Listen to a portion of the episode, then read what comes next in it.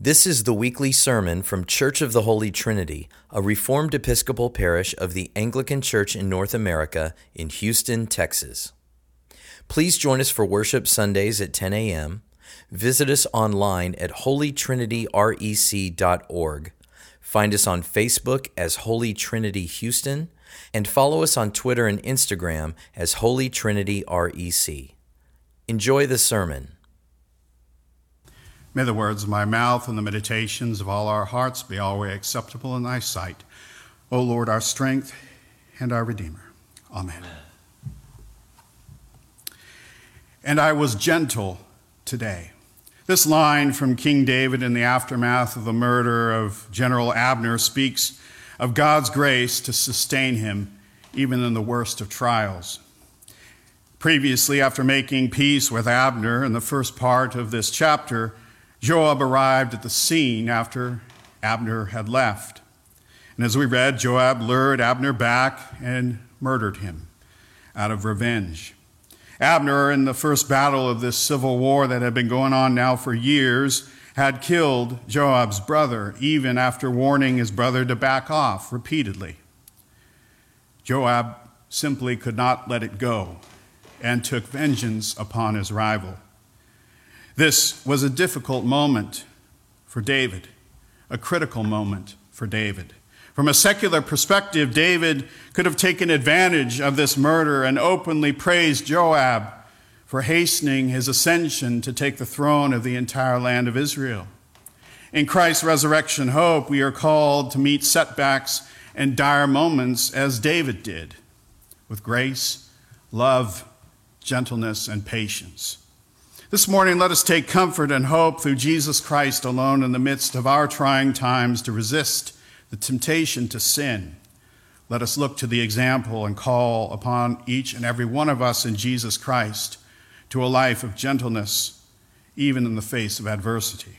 In verses 22 through 30, we read that Joab was very unhappy about David making peace and meeting with Abner. Essentially, out of anger and a desire for unauthorized revenge, Joab leveled false accusations against the character of Abner before the king. All of these, of course, are meant to discredit Abner in the eyes of David. His real purpose was an attempt to give justification for the murder he was about to commit.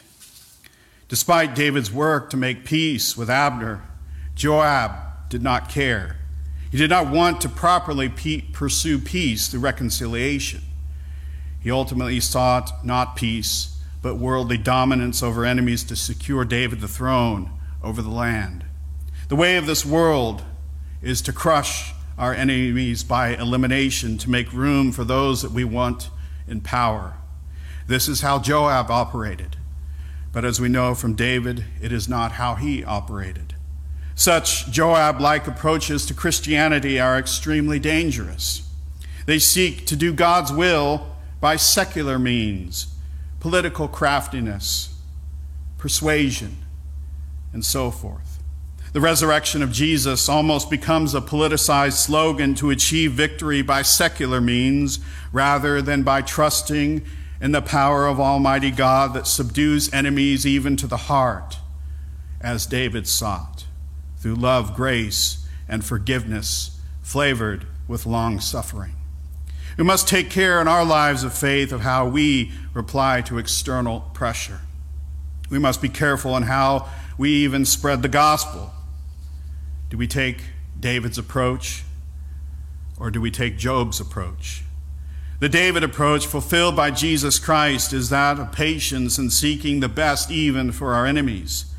The Job approach is that of impatience, wanting the very worst for our enemies and dominance through every sinful means possible. This section ends with David speaking out against Joab and his family. Instead of punishing Joab as those he had punished before that had boasted of killing Saul, he rebuked this family. He started his retort with the sharpest of reproaches, deflating any hope that Joab had in his pride that David would praise him. David said, I and my kingdom are forever guiltless before the Lord for the blood of Abner the son of Ner. He then spoke out against Joab, calling down curses upon his household. Even though Joab would remain in the service of King David, he would always be under suspicion as a man that jo- David knew God would not bless. David waited on the Lord in his timing and how he would deal with Joab. The last part of our lesson today speaks of David and his followers' next step of mourning and the burial of Abner. Verse 31 states Then David said to Joab and to all the people who were with him, Tear your clothes and put on sackcloth and mourn before Abner. And King David followed the bier. Now, a bier was a movable frame on which a corpse or a coffin at that time was placed before a burial and it was taken to the grave. In this particular instance, in chapter 3 of 2 Samuel, we read of the only instance in the Old Testament of a full description of a burial. David approaches this time with gentleness and love. He requires the very man that murdered Abner to participate in this funeral. It was David's way of teaching a well needed lesson of humility to his general. David, as we read, wept and lamented over the grave of Abner. His words of lament in verse 34 are most gracious. Your hands were not bound, your feet were not fettered. As one falls before the wicked, you have fallen. The result of his song is what we read at the end of verse 34 and all the people wept over him again. We read that the people tried to persuade David next to eat while it was still daylight. And David answered with these gracious and humble words God do so to me, and more also, if I taste bread or anything else till the sun goes down. His demeanor was seen by the people to mean that it was not his will at all to have Abner put to death. Often the events around us are tests and temptations for us to sin through what comes natural to us in such situations self defense with endless words, and even sinful retribution. Instead, David was gentle in his action, gentle in his words, mourning the loss of this man with deep and sincere crying and lamenting. Such takes great patience when we more often than not want to set the record straight through our words. David did say at the start of all this that he was guiltless. Yet he did not dwell upon this through more and more words. Rather, he backed his words up with sincere action. Too often we can defend ourselves through too many words while doing little to nothing in terms of backing our words up. Our call in Jesus Christ in light of his resurrection is gentleness. As 1 Peter chapter 3 verse 15 reminds us, but in your hearts honor Christ the Lord as holy, always being prepared to make a defense to anyone who asks you for a reason the hope that is in you. Yet do it with gentleness and respect. David approached Abner in this spirit when they were making peace. Joab did not. The assurance of resurrection calls us to a different mindset and how we interact with the world around us. We are called to cull any hints of secular methods that are contrary to God and His Word. If our political worldview calls us to curse our enemies and even to destroy them, we must submit to the greater and superior call of King Jesus to pray for them, to love them, to forgive them, and to even mourn over them in death. Our epistle stated today in 1 John 5 5 Who is it that overcomes the world except the one who believes that Jesus is the Son of God? We often, due to the secular influences around us, look at overcoming this world quite differently. David overcame through belief and trust in God alone. He went the opposite of how the world taught him to act.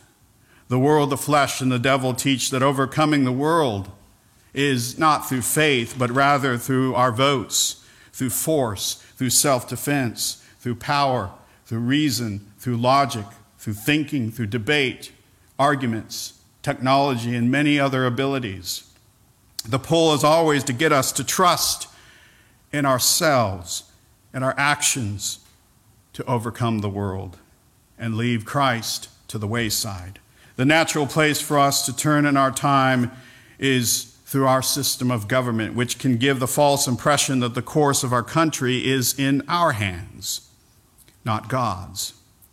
It is our faith in Jesus Christ alone that overcomes this world. This simplicity causes many to stumble with excuses. If the excuse that is based causes us to lack faith in Jesus Christ, that Jesus is not king over all, then we need to repent and submit anew to Christ the King. Everything must be done in submission to our Lord and Savior Jesus Christ alone, from the way we vote to the way we treat our enemies. If we disobey Jesus in the name of securing power, we need to repent. The way of resurrection is the way of redeeming all relationships that have died through the various results of this fallen world. The way of redeeming dead relationships is by the love, grace, and patience given by God in Christ alone. We do not have the power to overcome. Our call is to approach even our enemies through gentleness, praying for, for reconciliation and peace, as David and Abner agreed upon in the first half of 2 Samuel 3. Even when th- sinners thwart or attempt to thwart our faithful actions, our call is to remain gentle and full of prayer and hope in the resurrection. Our Lord's resurrection assures that all we do in Jesus Christ will be blessed for all eternity. Our goal every day is to present Jesus to the dying world around us, offering his peace that surpasses all understanding, and his peace by grace through faith that overcomes this world and assures us of eternal life. Let us pray. Almighty Father, who hast given thine only Son to die for our sins and to rise again for our justification, grant us so to put away the leaven of malice and wickedness, that we may always serve thee in pureness of living and truth through the merits of the same thy Son, Jesus Christ our Lord. Amen.